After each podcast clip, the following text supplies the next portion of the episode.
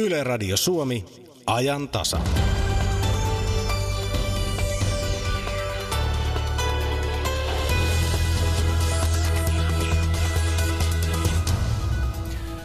Tänään kysymme paria isoa kulttuurikysymystä.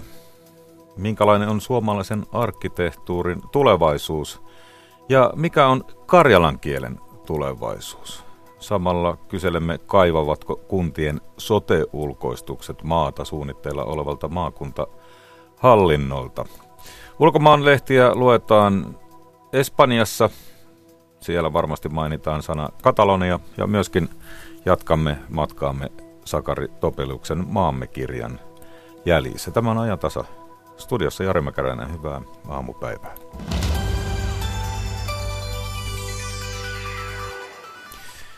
Nyt kun Suomi on juhlinut sadatta vuottaan, on erityistä ylpeyttä kuultu äänessä, kun on puhuttu suomalaista arkkitehtuurista ja designista. Kulta-ajoista on kuitenkin aikaa.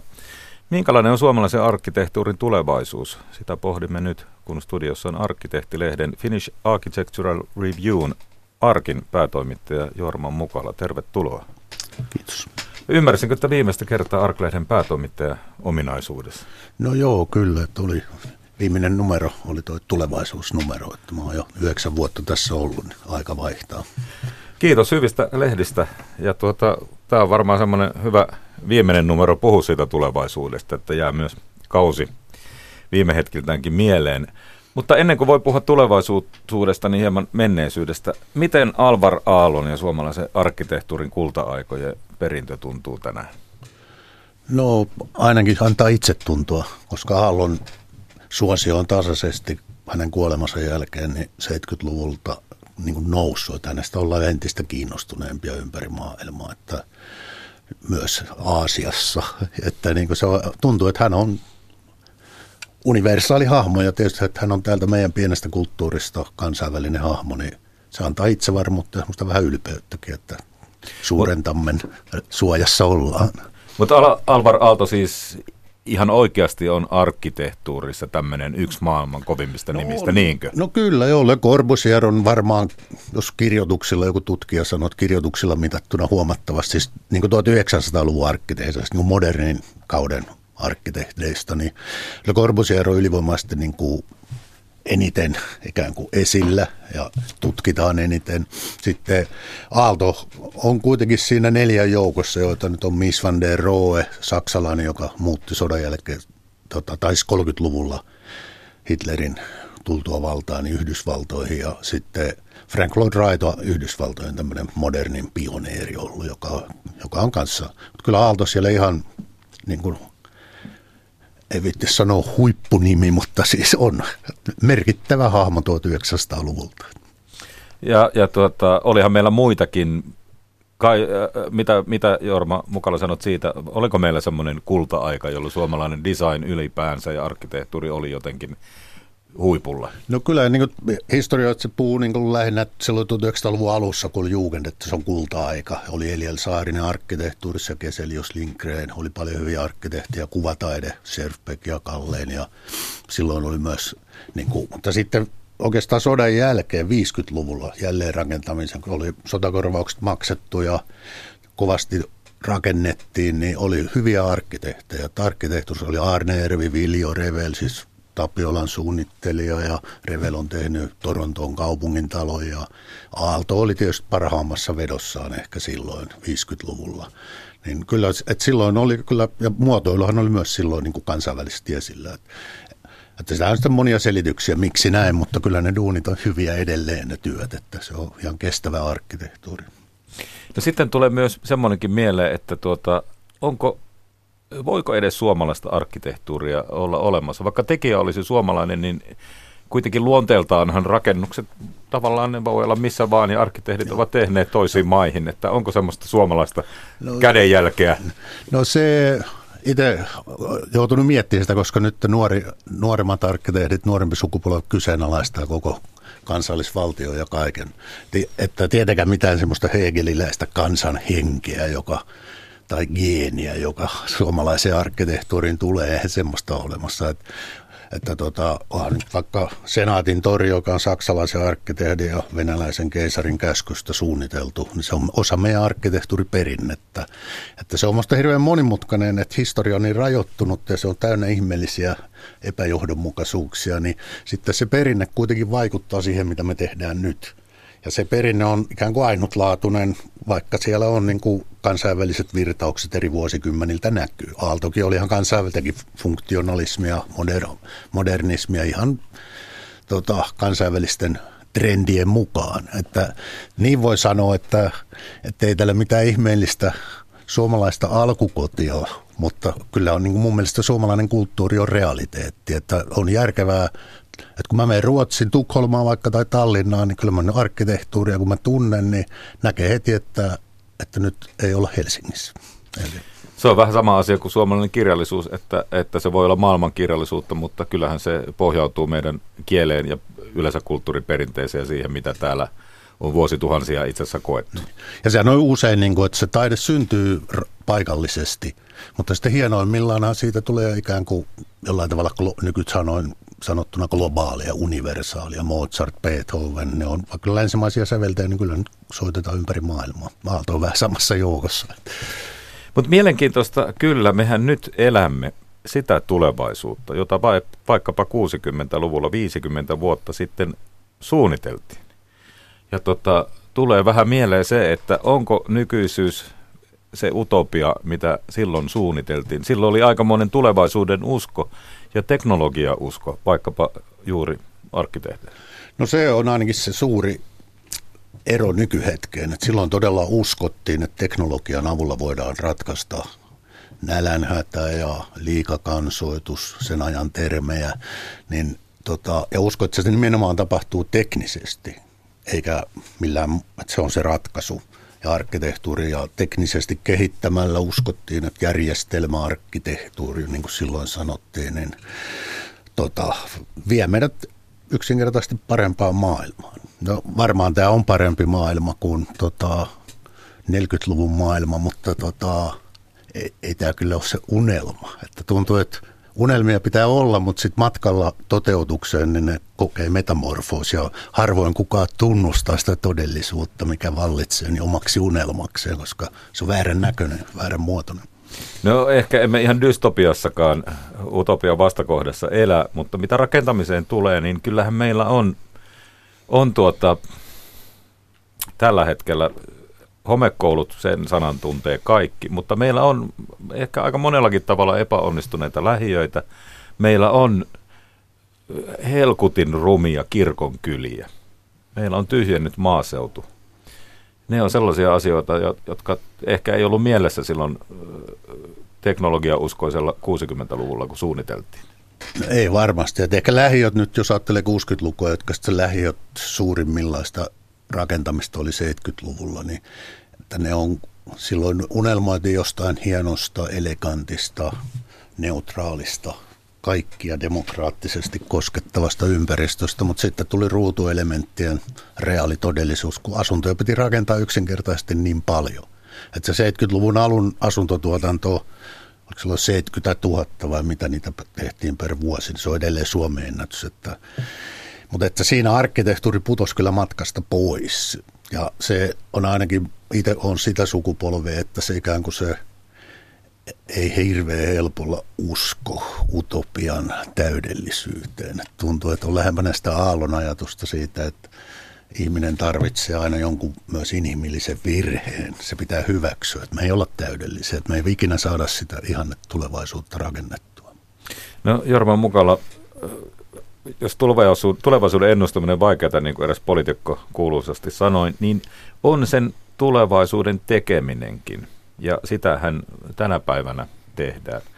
Ja, ja tuota, jokainen rakennus, se on potentiaalisesti keskuudessamme jopa satoja vuosia, jos se oikein tehdään. No kyllä, joo, ja sehän on niin kuin tavoite tietenkin, ja mistä nykyään yhä enemmän keskustellaan, että rakennusten pitäisi olla kestäviä, että niitä tarvii, silloin rakennettiin niitä lähiöitä, niin silloin ajateltiin, että ehkä niitä 50 vuoden päästä ne voisi jo purkaa. Mutta rakennuksilla omituinen, no ehkä liian isoja investointeja, että ei niitä helpolla pureta, ellei ole tulossa niin kuin, on niin voimakas taloudellinen niin kuin kehitys, niin kuin vaikka nyt Helsingissä, että sitten on taas järkevää purkaa vanhoja taloja ikään kuin taloussyistä, vaikka ei, ei niitä ole järkevää purkaa siinä kestävä kehitysmielessä. Että kyllä rakennuksen pitäisi myös pystyä suunnittelemaan ilman, että niissä on terveysongelmia.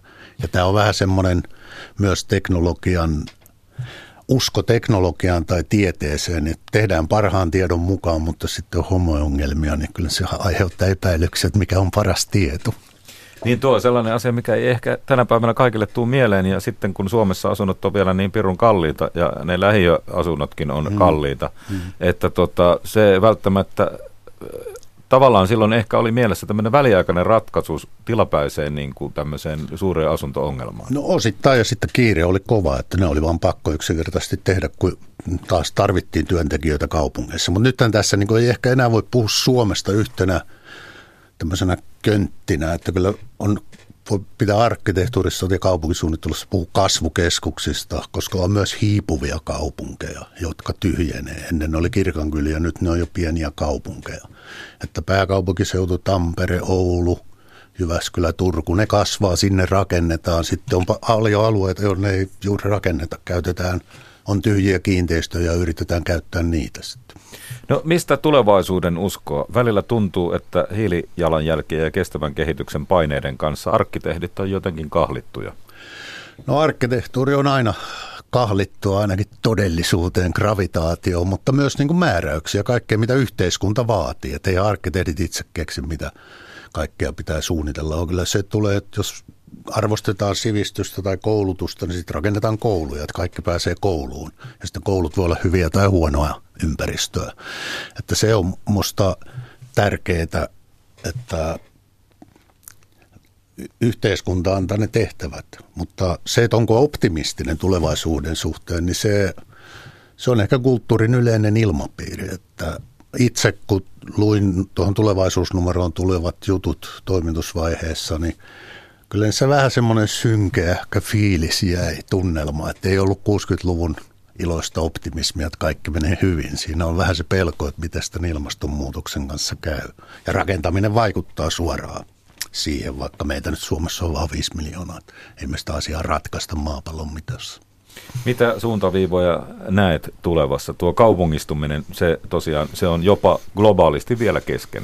Joo, kyllä ja sen nimenomaan tuolla Aasiassa musta se iso asia. Meillä en usko, että uusia kaupunkeja tulee, mutta ne, missä on taloudellista toimintaa, nämä kasvukeskukset, niin niissä rakennetaan tiiviimmin kaupunkimuotoa, vähän niin kuin vanhoja keskustoja sen tyylisesti. Että ihmiset asuu ehkä todennäköisesti lähemmin, lähe, enemmän lähekkään ja tiiviimmin ja matkat on lyhyempiä ja yritetään säästää energiaa sitä kautta.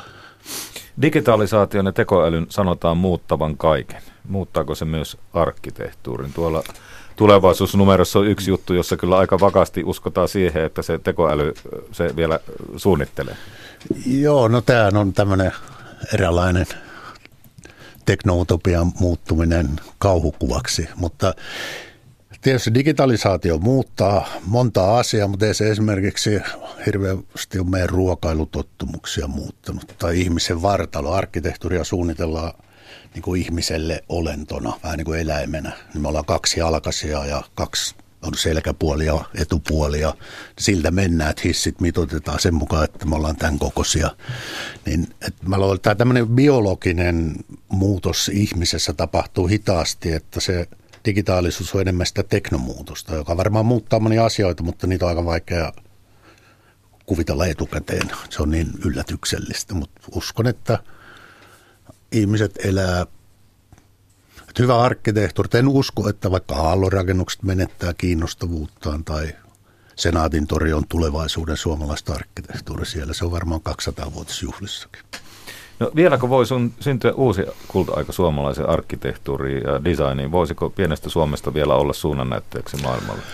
No en tiedä suunnannäytteeksi. Tuntuu, että globaalisesti nyt eri puolilla maailmaa suunnitellaan niin kuin entistä voimakkaammin sen ilmaston ja vallitsevan ilmaston ja ympäristön mukaan. Että ehkä semmoisia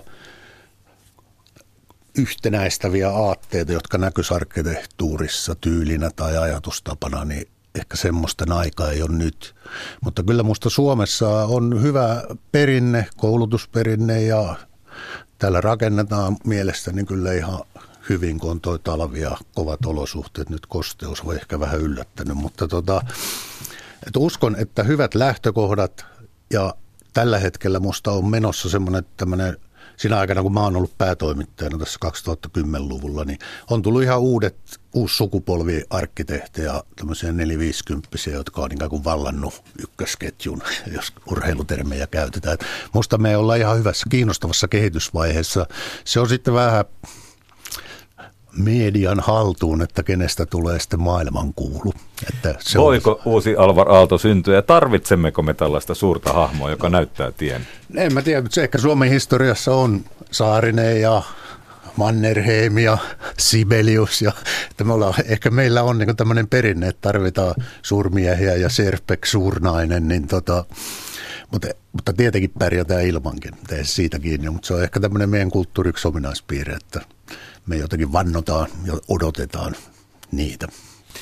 Jorma Mukala, aivan pian Arklehden emerituspäätoimittaja. Kiitos vierailusta ajantasaan ja, ja hyvää jatkoa sitten muissa töissä. Joo, kiitos. Nämä on melkein mun suosikkeja. Niin siellä on merkillinen pää ja sitten kummallakin puolella lojuu sammakot jotka pitää vatsastaan kiinni. Sunnuntaina iltapäivällä puoli kahdelta Minna Pyykön maailmaohjelmassa ollaan Helsingissä etsimässä kiviseinien eläimiä. Monet niistä ovat katselleet ohikulkijoita itse asiassa jo koko Suomen itsenäisyyden sadan vuoden ajan. Kyllä mä luulen, että ne on aika lailla oikean karhun kokoisia. Yle. Radio Suomi. Sitten kysytään, kaivavatko kuntien sote-ulkoistukset maata suunnitteilla olevalta maakuntahallinnolta. Hallitus yrittää parhaillaan tiukentaa kuntien mahdollisuuksia ulkoistaa sote-palveluita. Eniten on puhuttanut neljän Merilapin kunnan päätös ulkoistaa Länsi-Pohjan sairaalan toiminta yhteisyritykselle, jossa enemmistöosakkaana on terveyspalveluyritys Mehiläinen. Mehiläinen on ollut mukana myös pyrkimyksessä tarjota Siikalatvan palveluta Oulussa. Kuntaliiton sosiaali- ja terveysasioiden johtaja Tarja Myllärinen ja sosiaali- ja terveysalan kattojärjestöstä SOSTesta pääsihteeri Vertti Kiukas pohtivat asiaa. Toimittaja on Olli Seuri. Tarja Myllärinen, millainen kokonaiskuva teillä on näistä ulkoistuksista Kuntaliitossa? Parisenkymmentä kuntaa on, on sellaisia, joilla näitä ulkoistuksia on eri mittalaajuudessa tehty. Meillä on paraikaa meneillään kysely, jolla pyritään selvittämään tätä. Ja tällä hetkellä ilmeisesti myös jonkin verran erilaiset kunnat neuvottelevat myös mahdollisesti uusista sopimuksista. Millaiset kunnat tähän mennessä ovat päättäneet tai näyttävät valitsevan tällaisen yhteistyöyksityisten kanssa? No tähän asti ne on olleet pääasiassa pieniä syrjäisiä kuntia. Pääsihteeri Vertti Kiukas, järjestöjen sote-yksikköjä tai erityisesti sosiaalipuolen yksikköjä on ostettu jo vuosien ajan. Millainen kysymys tämä on teidän kentällänne? No kyllä se on aika iso kysymys. Meillä noin 50 000 ihmistä työskentelee järjestöissä ja niistä noin 40 000 palvelutoiminnan puolella. Ja nyt kauppa käy aika kovasti. On tehty tämmöisiä aika isoja maanlaajuisia kauppoja, isoja yksiköitä ja toisaalta tiedän, että tuolla paikallistasolla niin ovia kolkutellaan todella paljon, että ihan samalla tavalla kuin kuntien kanssa, niin tätä yleishyödyllistä voittoa tavoittelematonta järjestötoimintaa sekä taloja että toimintaa siirtyy sitten kaupalliselle puolelle. Mikä siinä on se logiikka? No voisi sanoa näin, että kyllä tässä niin kuin pidemmällä historialla niin, niin varmasti se, että tuli hankintalaki viime vuosikymmenellä koskemaan tätä sosiaali- ja terveyspalveluita myöskin ja sitä kautta ryhtyi tulemaan tämmöisiä aika lyhyitä ostospätkiä, niin aina kun se sopimus on loppumaisillaan, niin syntyy epävarmuutta. Jatkuuko tämä kumppanuus, ostaako meiltä joku paikat, onko meillä kohta tyhjä talo käsissä ja sitä kautta pahimmillaan yhdistyksen konkurssi. Kun sitten oli totuttu kuitenkin vuosikymmenet tekemään kumppanuudessa kuntien kanssa tai sairaanhoitopiirien kanssa, erityishuoltopiirien kanssa tätä hommaa. Ja kyllä se nytkin tulee epävarmuudesta, että miten pärjätään tässä uudessa soteapparaatissa, miten muodostuu yhteistoiminta sen tulevan järjestäjämaakunnan kanssa. Helsingin Sanomien toimittaja Teija Sutinen kirjoittaa aamun lehdessä, että valinnanvapaus ja parempi pääsy terveyskeskuksiin piti rakentaa terveyspalveluyritysten varaan, mutta ne menevät jo menojaan joka ikisestä porsaanreiästä, joka lakeihin on jäänyt. Teija Sutinen näkee jonkinlaisen muutoksen. Näettekö te, että yksityisten yritysten toiminnassa tai aktiivisuudessa olisi tapahtunut joku laadullinen tai määrällinen muutos? Kyselyitä kuntiin tulee paljon. Halutaan ostaa kiinteistöjä sekä tehdä sopimuksia palveluiden tuottamisesta. Ja mm, tämä toiminta ilmeisesti on tällä hetkellä hyvinkin aktiivista ja se heijastuu vain siihen, että kun tämä päätöksenteko on viivästynyt ja ei, ei tule ratkaisuja, niin sitten, sitten päädytään keskustelemaan yksityisten kanssa puhelin soi niin kuin useammin kuin aikaisemmin moni, monin paikoin. Ja varmasti se kumpuaa nimenomaan siitä, että ei tiedetä mitä tapahtuu.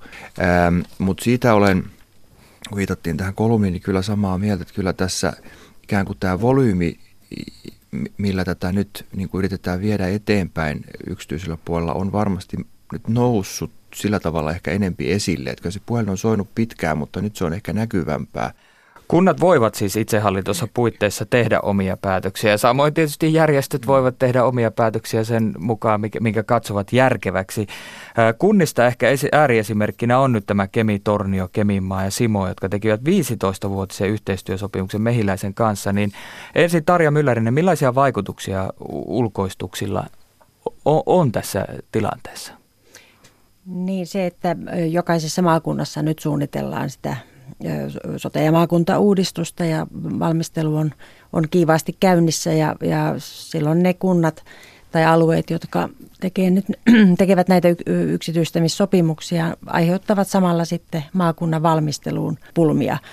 Se, että me ollaan lähdetty siitä, että omaan jäsenkenttään ollaan viestitty sitä, että nyt pitäisi olla malttia ja erityisesti sitten keskustella, keskustella tämän maakuntavalmistelun kanssa – Eli palveluiden ostaminen sinänsä ei ole huono asia, vaan se, että mit, mitä se vaikuttaa sitten siihen tulevaisuuteen. Nämä erittäin pitkät sopimukset tietysti luovat tilanteen, jossa maakunta joutuu osalle maakunnan väestöstä turvaamaan sen sopimuksen mukaiset palvelut, jotka voi olla sitten hyvin erilaisia muun maakunnan väestön saaman palvelun kanssa, koska se sopimus sitoo. Sopimuksia on nyt laadittu myös sillä tavalla, että niistä irti pääseminen on käytännössä mahdotonta tai tulee kohtuuttoman kalliiksi. Sote-palvelujen laaja ja pitkäaikaisia ulkoistuksia on siis rajoitettu lailla, mutta se ei estänyt tätä Merilapin ulkoistusta ja hallitus haluaa kiristää lakia, niin eh, miten te näette sen jännitteen, että kunnat toimivat tavalla hallituksen tahdon vastaisesti? Kunnan tehtävä on kuntalain mukaan huolehtia kuntalaisten palveluista ja hyvinvoinnista.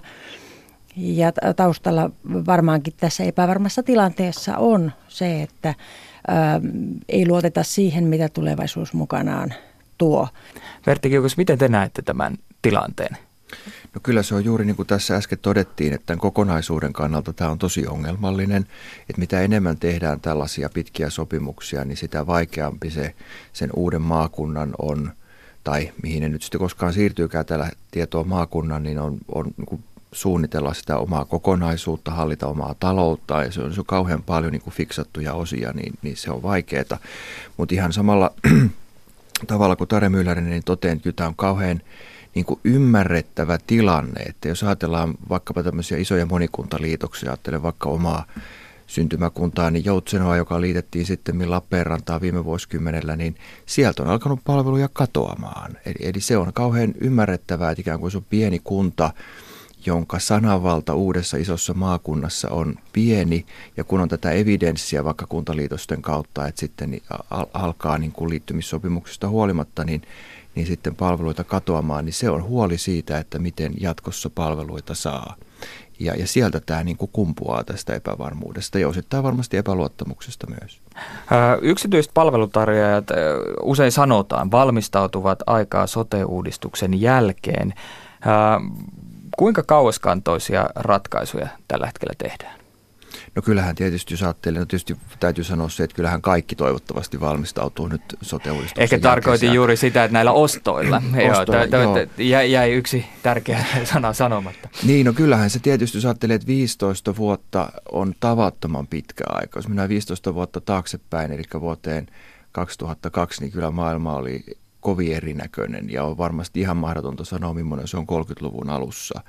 Että et kyllä, se, kyllä, kyllä ne on niin tavattoman pitkiä, että itse niin kuin, ajattelisin, että jos mennään nyt kauheasti yli viiden vuoden sopimuksiin, niin sit siinä on varmasti jo jotakin muita ajatuksia, kun et, et kyllä se, sit mennään siitä yli, niin se on niin kuin lähinnä tämmöistä sementointia sitten. Niin, markkinoitahan tässä nyt, nyt haetaan.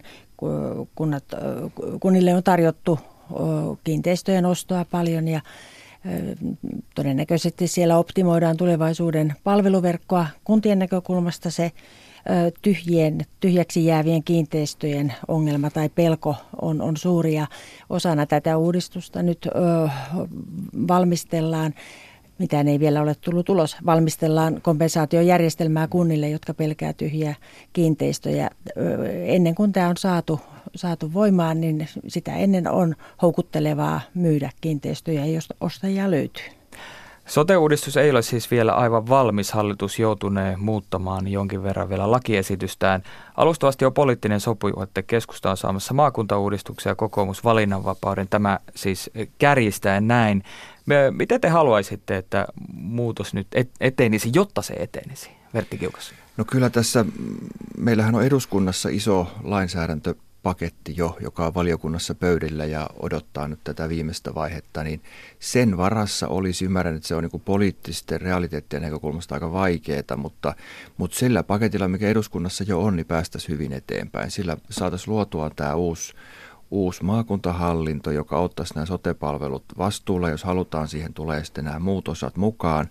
Ja sitten pitäisi antaa sinne maakuntatasolle valtaa päättää siitä, että mikä on. Et nyt se iso ongelma tulee siitä, että lailla säädetään sama formu toimintaa koko maahan. Ja me tiedetään vaikka, että Kainu, Etelä-Karjala, Uusimaa on ihan erilaisia markkinoita, ihan erilaisia väestöjä. Eli, eli tuota, eteenpäin sillä paketilla – mikä eduskunnassa on, ja sitten myöhemmin maakuntien päätösten mukaisesti lisätään tätä valinnanvapautta. Eli tämän valinnanvapauden kanssa ei tarvitsisi kiirehtiä.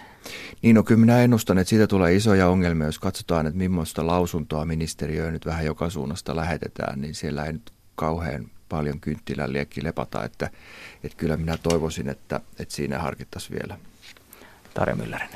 Hyvin pitkälle samaa mieltä Vertti Kiukkaan kanssa järjestämisen järjestämisessä olisi paljon jo tehtävää, eli sen järjestämislain läpikäymistä ja, ja valinnanvapautta sitten siihen päälle maltilla. Se olisi tärkeää, että kuultaisiin lausuntopalautetta, jota sieltä tulee. Siellä on erittäin asiantuntevaa väkeä lausuntoja antamassa ollut. Sitä väkeä, joka on ruohonjuuritasolla, joka tietää, miten, miten tulisi toimia. Eli käydä se koko lakipaketti palautet, palautteiden osalta läpi ja, ja miettiä sopivaa, sopivaa tuota askellusta. Näin Tarja Myllärinen Kuntaliitosta. Toinen asiantuntija oli Sosterin pääsihteeri Vertti Kiukas. Olli Seuri toimitti. Tämä on ajan tasa. Sepä se. Ajan tasa 14.31 on kello. Kuuntelet tätä lähetystä Radio Suomen eri taajuuksilla. Kohtapuolin puhetta karjalan kielen tulevaisuudesta. Käymme myös Topeluksen jalanjäljillä. Limingan maisemissa, mutta sitä ennen Tuukka Pasanen kertoo, mistä tällä hetkellä voi Ylen nettisivulla lukea. Kerrotaan siitä myös, mutta kysytään ensi alkuun, että Jari, saitko sinä tuon viestin eilen, tuon kuuluisan, jo kuuluisan viestin? No en saanut. Et en, saanut? En saanut. Kaikki melkein muut sai ja sinä olet perheenjäsenet ja minä jäin yksin yksi, ilman, kyllä. ilman viestiä. Mutta tänä aamulla Pekka Timonen pahoitteli, että tota, kyllä se oli tarkoitettu myös mulle, että ihan toivotti sitten meille kaikille, jotka emme saaneet hyvää satavuotis itsenäisyyspäivää. Kyllä, ja nyt on vielä Telia on ilmoittanut, että näitä viestejä ei ole myöskään tulossa sitten jälkilähetyksenä, että se on se meni Tila, sitten harmi. Tilanne on nyt, on nyt tällainen, mutta tässä on siis ihan, ihan normaaleita syitä. Esimerkiksi se, että osa vastaanottajista oli toki, toki etukäteen rajattu pois ja ja sitten on ihan inhimillisiä ongelmia ollut, mutta pahoitteluja on tullut ja näin, näin. Minä sen viestin sain, eli olen onnekkaampi kuin sinä tässä suhteessa. Entäs sitten öö, tässä satavuotiaasta Suomea vielä, kun kuitenkin voimme hiukan muistella, niin on muistettu sitä myös Ruotsin maalla. Aftonbladet on nimittäin listannut öö, satavuotiaan Suomen sata parasta urheilijaa. Olisiko Tupu Hupea lupu 95 MM-joukkueesta kuin korkealla? Olisikohan kuinka korkealla? Kyllä sinne top 20 ainakin Saku Koivu mahtuu. Muut näistä tästä kolmikosta ei mahdu. Öö, kymmenen. Kärjessä on Klaas Thunberg, Maria-Liisa Kirvesniemi, Pertti Karppinen, Jari Kurri, Mika Häkkinen, Matti Nykänen. Ja sitten arvaatko, minkälaisia nimiä on top nelikossa? Paavo Nurmisella pakostakin on. No se on kyllä ykkönen, paljastettakoon näin. Ja Lasse Vireen on kakkonen, eli Suomi on juoksumaa tämän listauksen mukaan. Teemu Selänen ja Jari Litmanen sitten nuo muut. Ja Maria-Liisa Kirvesniemi on tosiaan naisista korkeammaksi rankattu siellä yhdeksän. Hyvin ne ruotsalaiset osas valita, voi sanoa. Kyllä, kyllä tämä nyt jokseenkin, jokseenkin nappiin menee. Tuota listaa voi käydä kurkimassa tuota Ylen sivuilta ja sieltä löytyy myös linkki tuonne Aftonbladetin alkuperäiseen juttuun, josta löytyy tuo koko sadan joukkio. Ja Ylen sivuilla kerrotaan myös, että elokuvakerhoista haetaan yhä vaihtoehtoja Valkokankaalle. Kaupalliset teatterit pyörittivät tuttua ja turvallista ja elokuvakerhojen pitäjät ovat halunneet katsoa muutakin elokuvaa kuin mitä elokuvateattereissa näytetään. Suomalaisten elokuvakerhojen kulta-aika oli 60-luvulta aina 80-luvulle saakka ja parhaimmillaan niitä oli parisen sataa. Sitten markkinoille ilmestyi 70-luvulla uusi ihme eli VHS-kasetti ja sehän sitten tappoi näitä elokuvakerhoja aika vauhdilla. Yksi pisimpään yhtäjaksoisesti toimineista elokuvakerhoista on Kajaanin elokuvakerho, joka selvisi sitten uusimmasta muutoksesta eli tästä digiaikaan siirtymisestä ilman suuria tuskia. Arvatko, missä kaupungissa sijaitsee Suomen vanhin elokuvakerho yhtäjaksoisesti toiminut? Olisiko Turku? Pakko olla melkein. Kyllä, täsmälleen oikein. Yes, tämä tuli ihan arvaamalla. Jari Mäkäräinen, sinulla on tänään erinomaisen hyvä arvauspäivä. Turun elokuvakerho on vuonna 1952 perustettu elokuvakerho ja se on vanhin yhtäjaksoisesti toiminut elokuvakerho Suomessa. Mutta Kajaanin elokuvakerhosta voi käydä lukea Ylen sivuilta lisää. Siinä on ehkä vähän taustaa siihen, että miksi ihmiset haluavat mennä itse asiassa katsomassa elo, katsomaan elokuvia elokuvakerhojen maailmaan. Kiitos näistä Tuukka. Eikö se vanha sanonta mennyt, että elokuva on parhaimmillaan elokuva teatterissa? Kiitos. Karjalan kielellä on viimeiset hetket elpyä, näin sanoi professori Anneli Sarhimaa. Karjala on Suomessa kotoperäinen kieli, mutta sen asema on tunnustamatta ja perustuslaissa mainitsematta. Sarhimaan kirja Vaietut ja vaiennetut esittelee kattavasti karjalankielisten asemaa sodan jälkeisessä Suomessa. Pohjana on EU-rahoittama ELDIA-tutkimusprojekti, jota Mainzin yliopistossa työskentelevä Sarhimaa johti. ELDIA oli European Language Diversity for All, eli Euroopan kielidiversiteettiä kaikille. Suurin koskaan toimeenpantu suomalaisukrilaisia kieliä, vähemmistökieliä tutkiva projekti. Minkälainen on karjalan kielen asema Suomessa verrattuna jiddisin asemaan tai tatarikielen asemaan? No samanlainen. Yhtä lailla niin kuin näkymätön yhteiskunnassa. Yhtä lailla semmoinen, että joku saattaa tietää esimerkiksi, että on jiddisin puhujia, on tatarin puhujia. Samalla tavalla varmaan on ihmisiä ollut, jotka on tietänyt, että arkkipiispa Leo on karjalainen, karjalankielinen karjalainen. Samalla tavalla lainsäädännössä näkymättömissä on tietysti jiddis ja tatari kuin on Karjalakin tällä hetkellä. Karjalaa puhuvia on aika vähän, mutta miten karjalan kieliset, miten tämä yhteisö lasketaan ja luetaan? No karjalan kielisistä ei miltään ajalta ole olemassa minkäännäköisiä tilastotietoja. Sitä ei ole voinut ilmoittaa äidinkielekseen ennen kuin ihan vasta viime vuosina. Ja nyt sen on muutama sata ihmistä ilmoittanut väestörekisteriin, mutta se on tietenkin vain hyvin pieni osa ja aktivistit, jotka näin on toimineet. Ähm, karjalan kielisiä on arvioitu 1990-luvulla arvioitiin, että karjalankielisiä olisi 5000 henkilöä, jotka käyttää Karjalaa päivittäin. Ja myös LDA-projektin tutkimustulosten valossa aktiivisesti päivittäin käyttävien määrä saattaisi olla tuota luokkaa. Mutta niiden tulosten ja professori Tapio Hämysen Karjalan, tai siis rajakarjalaisia ortodoksia koskevien tutkimusten tuloksia yhdistämällä voi päätyä semmoiseen, että vähintään hyvin Karjalaa tai vähintään melko hyvin Karjalaa osaavia olisi Suomessa nykyään noin 11 600 ja lisäksi 20 000 sellaista, jotka osaa Karjalaa vähän tai ainakin ymmärtää sitä. Sitten on suomen karjalankieliset, mitkä alueet ovat olleet heidän, heidän vankintaa, asuinaluettaan? Suomen karjalankieliset karjalaiset ikiajoista asti asutti Suomen itäisintä kolkkaa, eli sitä aluetta, jota kutsutaan Rajakarjalaksi. Ja lisäksi Suomen Suomessa oli karjalan kielen puhujia, karjalan vienalaismurteiden puhujia tuolla Kuhmon ja Ilo, Kuh, Ilomantsin, Kuhmon ja Suomussalmen itäisimmissä kylissä. Mm. Ja yksi suuri ryhmä on Vienasta pakolaisina 1920-luvulla ja 30-luvulla ja myös toisen maailmansodan yhteydessä tulleet karjalaiset, joita oli jopa 30 000 yhdessä vaiheessa. Huomattava osa jatko Ruotsiin ja osa palasi sitten Venäjän puolelle. Ensimmäinen luku, kudas kerrotaan, kun muumipeikoi muikkoina nipsu löytyi tiedon ja kahatun, kun ihan vuottamatta jävihes viisi pientä pilvietä, kun hemolle löytyi itselle humeen hommaan. Natalia Sinitskaja lukee kääntämänsä Taikurin hattua. Karjalan päämurteita on kolme, Livvi, Viena ja Etelä-Karjala, molemmin puolin rajaa puhuttuja. Suomalaisuuden rakentamisessa karjalaisuutta tarvittiin, se sulautettiin, kertoo Anneli Sarhimaa. Monesti niin kuin vähemmistöjen kohtaloksi koituu se, että heitä ei niin kuin hyväksytä osaksi yhteiskuntaa.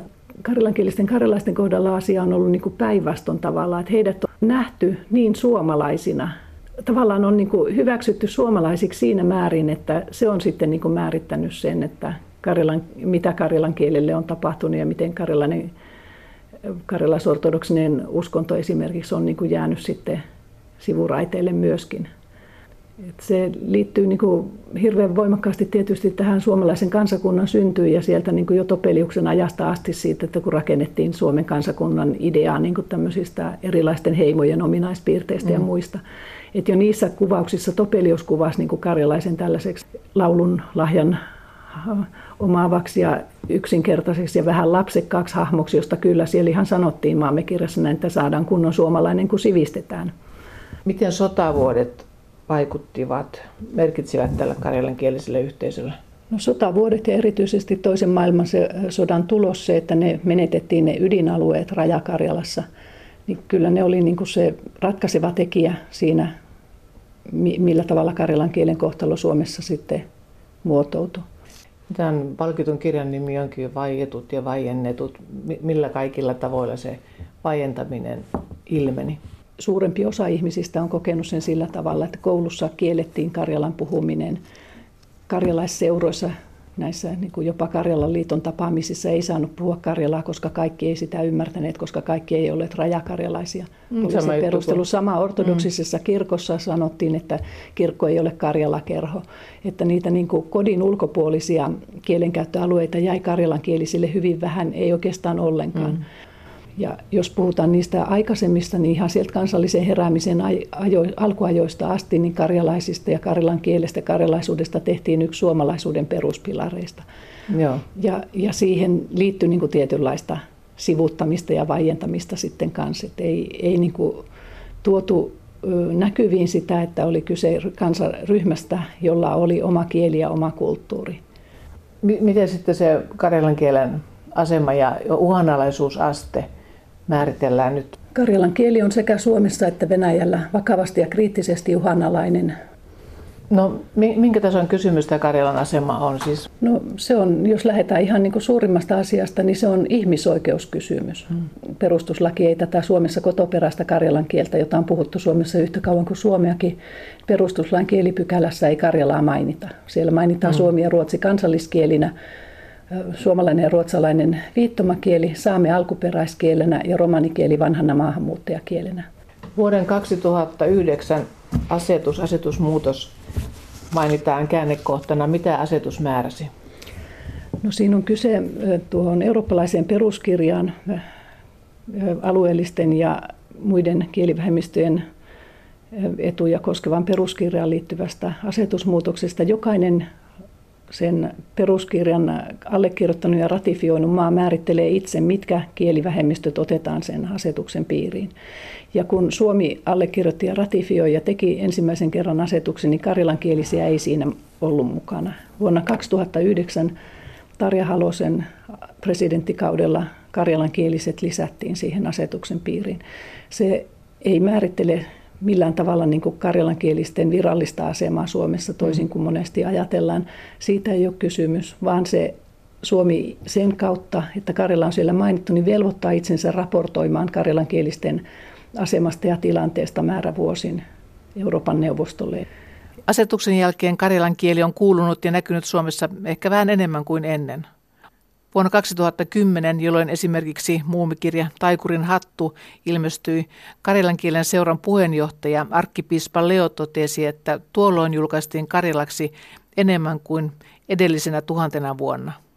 Ortodoksinen kirkko onkin yksi kielen kantajista. Kyllä se on hirveän suuri merkityksinen ja mä oon kuullut monien vanhempien ihmisten just puhuvan näistä, miten tärkeää on se, että kun on tullut näitä uskonnollista kirjallisuutta, jota voi lukea ja jota on myös äänikirjoina saatavissa ja näin. Kanssakäymistä on myös yli rajan. Petroskoista kantautuu musiikkia. Mä luulen, että siinä on, nyt on niin semmoinen ihan oikeasti viimeinen mahdollisuus. Et nyt on vielä niitä, jotka Karjalaa osaa hyvin. Nyt on niitä, jotka on nuorti, nuoria perheen vanhempia, jotka haluaa lastensa oppivan sitä Karjalaa. Mutta se edellyttää monenlaisia asioita. Se edellyttää sitä yhteiskunnan jatkuvaa taloudellista tukea ja se edellyttää karjalaisyhteisön yhdessä asioiden edistämistä. Minkälaista kielipolitiikkaa, minkälaisia tällaisia kielipoliittisia toimia pidätte tehokkaimpina? No, tätä me kysyttiin Eldia haastatteluissa myös ja aina vastaukseksi tuli se, että lapset. Että kieltä lapsille ja, ja niin kuin päiväkotitoimintaa ja, ja koulussa kielen opetusta lapsille. Se on ihan tietenkin se, mikään kieli ei voi elää, jos ei se siirry seuraavalle sukupolvelle. Et mikään kouluopetus yksin eikä päiväkoti niin ei pysty sitä. Kyllä mm. sitä pitäisi kotona puhua. Ja. ja Eldian tulosten pohjalta pystyi näkemään myös selkeästi sen, että jo ennen toista maailmansotaa Rajakarjalassa niin huomattavan suuri osuus ihmisistä, jotka oppi Karjalan kotona, niin oppi sen kaksikielisessä kodissa. Tärkeintä mm. olisi se, että Karjala olisi, että se olisi kaksikielinen se koti ja että Karjalaa puhuttaisiin, tasa, siis puhuttaisiin säännöllisesti kotona. Yleisradio lähettää karjalankielisiä uutisia. Miten, miten muuten kielen kuuluvuus ja näkyvyys, minkälainen se kaiken kaikkiaan on nyt? Olisi hienoa myös, jos televisiossa olisi jonkun verran karjalankielistä ohjelmaa. Mä aina itse ajattelen, että olisi hienoa, kun olisi joku lastenohjelma. Ja karjalankielisiä lastenohjelmia katsoisi ihan tosi mielellään varmaan suomenkielistäkin lapset. Mä tiedän itse lapsia, mm. jotka katsoo saamenkielisiä lastenohjelmia, on oppineet niin. saamea olematta millään tavalla saamelaisia. Mä en oikein tiedä, mitä karjalankielisille karjalaisille Suomessa pitäisi tapahtua, että ne ylittäisi esimerkiksi uutiskynnyksen val, val, valtakunnalliseen lehdistöön. Varmaankin toimittajat ajattelee, että se kiinnostaa niin pientä osaa ihmisistä, kun taas mä ajattelen, että se varmasti kiinnostaa hirvittävän suurta määrää ihmisiä, koska on niin paljon niitä, joilla on vaikka sukujuuret kannaksellakin, joita kiinnostaa myös niin kuin toi raja- ja vienan karjalaisuus. Puhumattakaan siitä, että, että on hirveästi tietenkin satoja tuhansia karjalankielisten karjalaistenkin jälkeläisiä. Joku ehdotti Eldian haastatteluissa tällaista, että äidinkielen opetuksessa koulussa olisi hyvä olla niin tutustumista Suomessa puhuttaviin muihin kieliin. Että ei pääsisi unohtumaan se, että nyt satavuotiaassa Suomessa on aina ollut kaiken laisia ihmisiä, kaiken kielisiä ja, kaikke, ja erilaisia kulttuureita. Ja se on, se, se on sitä suomalaisuutta ja se on se, mikä meitä kaikkia niin kuin yhdistää. Ei ole olemassa oikeastaan tietenkään mitään puhdasta suomalaisuutta tai sellaista. Että meillä on kaikilla erilaisia juuria ja, ja se on sitä rikkautta. Se on sitä, minkä varassa Suomesta on tullut Suomi. Katarina Lahtonen haastatteli. Professori Anneli Sarhimaan teos valittiin äskettäin vuoden karjalaiseksi kirjaksi.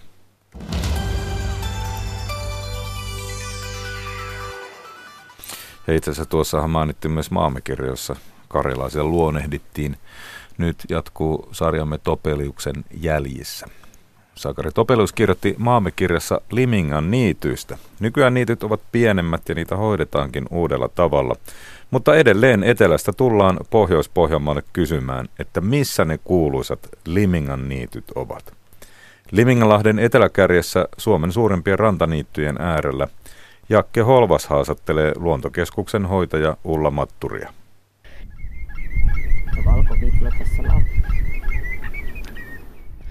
Ja itse asiassa minun mummulan naapuri, eli Toppila, on ollut, missä, missä tota, Topeliuksen sukujuuret o, ovat. Eli sieltä, sieltä löytyy sukutila, joka on tosiaan minun mummulan naapuri. Että mulla tuli niinku semmoinen semmoinen, tota, siellä on Ylätoppila ja Alatoppila ja tämä tästä mummulan naapurista Ylätoppilasta, niin sieltä on Topeliuksen suku lähtöisin. Hän ei itse siinä ole asunut eikä käsittääkseni hänen, hänen isänsäkään enää, mutta sukujuuret on, on siitä lähtöisin. Ja se jotenkin oli semmoinen, että oho, no näinhän tämä piti mennäkin, että nämä asiat kytkeytyy toisiinsa.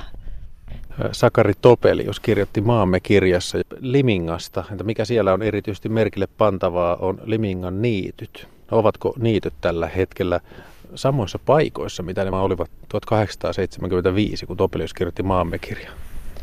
Ja kyllä ne on eri, eri paikoissa, tai sanotaan, että, että ei se ainakaan se Limingan niittyalue, mistä hän puhui, niin ei, ei se tota, ole yhtenäisyydessään enää sellainen alue. Ja se on tarkoittanut tuota, täältä kylläkin merenrannasta Liminganlahelta lähtevää aluetta, ja se on mennyt ihan tuonne Tyrnävä Ängeslevän joen varteen. Ja siitä sanotaan, että se on ollut jopa 204 kilometriä laaja alue, ja sehän tarkoittaa Liminganlahti on 194 kilometriä iso alue, eli kaksi Liminganlahtea, niin iso niittyalue, jossa ei ole siis ollut kuitenkaan puustoa. Ja tietysti se on ollut semmoista luonnon niittyä, mitä sitten on niitetty karjalle rehuksi käsin viikatteella. Kova ja tietysti homma. niin kova homma, että sinne niittotöihin ihmiset lähti ihan, ihan siis päiväkausiksi ja eri puolilta Suomea tuli ihmisiä sitten tänne töihin, koska siitä niittohommista maksettiin hyvää palakkaa täällä.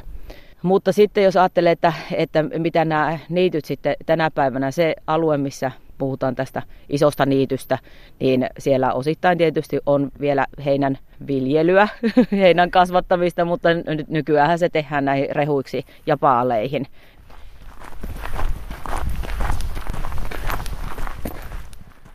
Tänä päivänä me puhutaan tämmöistä rantaniityistä ja laidun alueista. Liminganlahtea ikään kuin hoidetaan sillä tavalla, että tänne tulee kesätyöläisiä, emolehmiä ja sitten lampaita. Täällä on ihan Euroopan suurimmat laidun alueet ja, ja ne on siis suunnitellusti, sinne tehdään rannoille hoitosuunnitelma ja, ja sitten neuvotellaan isäntien kanssa, että kenen, kenen tuota, karja tänne tulee laiduntaan ja, ja näin päin pois. Ja Mutta jos tästä katsotaan tuonne niin neljä kilometriä, onko se nyt pohjoisen suuntaan, niin näkyy silmän kantamattomiin. Tuossa on niittyä. Kyllä, rantaniittyä on ja, ja tota, et, et kyllähän nämä laajoja alueita on. Ja it, itsellä tietysti, kun silmä on tottunut tämmöiseen aakeeseen laakeeseen, että meillä ei näitä mäkiä ole hirveästi haittona, haittona täällä eikä kallioita, niin tämmöinen aakkeus ja laakeus on omalle silmälle, niin, niin siihen on tottunut, että sitä vaan näkee pitkälle. Topelius sanoo myös näin, että Pohjanmaan pohjoisosassa, jossa meren pohja on ollut hietainen, aukeavat Limingan niityt aavana, pajupensaiden ja nuorien koivujen verhoamana, silmiin kantamattomana heinikkona. Eli pajupensaita oli silloin mukana, mutta nyt kun puhutaan tästä Liminganlahden hoitoalueesta, niin ilmeisesti ne yritetään saada pois. Kyllä, ja nämä eläimethän pitää tosiaan tuon pajukon ja järviruon pois, mikä täällä, nimenomaan täällä rannan, rannan puolella on se ongelma, että semmoissa tietyt lajit tarvitsevat sitä pajukkoa ja ryteikköä, niin se on ihan, ihan selvää. Mutta sitten tota, suurin osa lajeista kuitenkin tarvitsee tämmöistä avointa rantaniittyä. Täytyy sanoa, että en varmaan koskaan elämässäni tule enää tekemään haastattelua niin, että taivaan vuohi on jatkuvasti taustalla. Liminganlahden luontokeskuksen hoitaja Ulla Matturi, sä mainitsit tässä just ennen kuin panin tämän nauhan päälle, että nuoret ei välttämättä tajua Limingan niittyjen mainetta.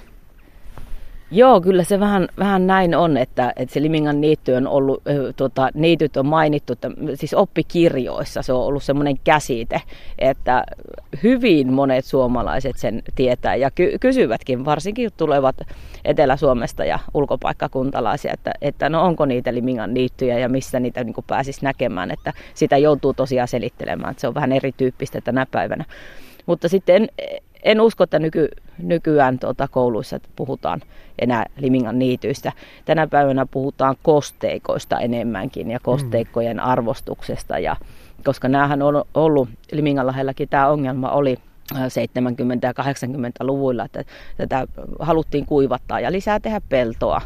Eli, ja sitten myöskin tämmöinen, että veneväyliä kaivettiin, ojia kaivettiin. Oli, oli monenlaista tämmöistä kaivuutoimintaa, mikä silloin tarkoittaa, että se kuivattaa tuota lahteen ja heikentää sen luontoarvoja.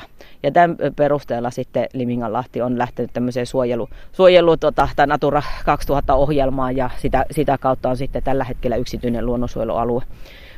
Mutta voisi periaatteessa summata, eikö vaan niin, että, että Liminkan niityt on vielä olemassa, mutta niitä 1800-luvun niittyjä, niistä on tehty osasta peltoja, niissä viljellään ja sitten eritoten tämä ranta-alue, niin täällä on niittyjä ja sitä eivät suinkaan hoida niittävät ihmiset, vaan lehmät ja lampaat. Voisiko täällä olla tiivistelmä? Tämä on juuri oikea tiivistelmä. Näin kertoo Liminganlahden luontokeskuksen hoitaja Ulla Matturi. Ja tätä sarjaa, joka nyt kuullaan uusintana, on tehnyt Jakke Holvas.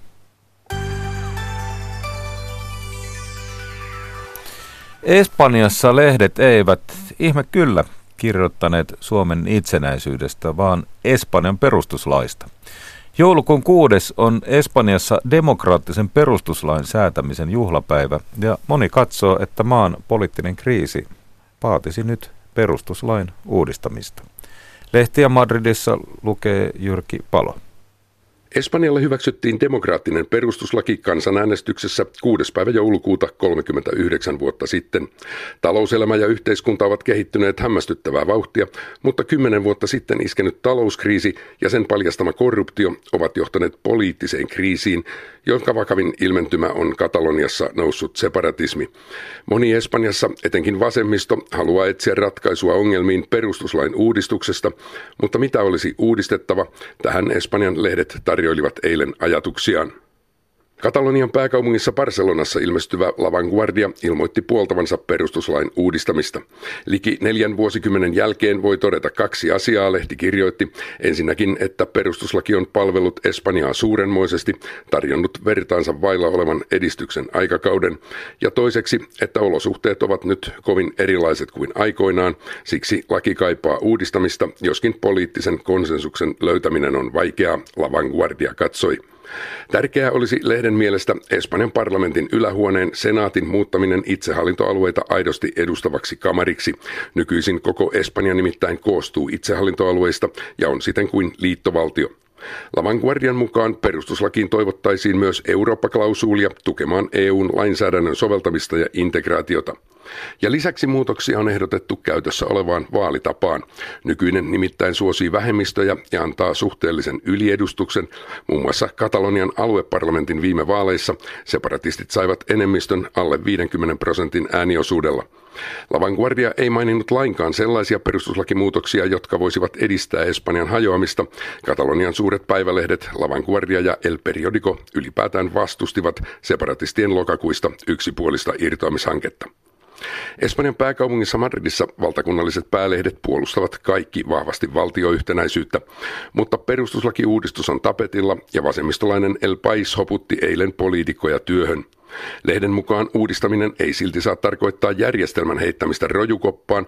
Politiikan kentälle on noussut populisteja ja äärinationalisteja, jotka pitävät perustuslakia ongelmien alkuna. Se ei ole totta, El Pais painotti.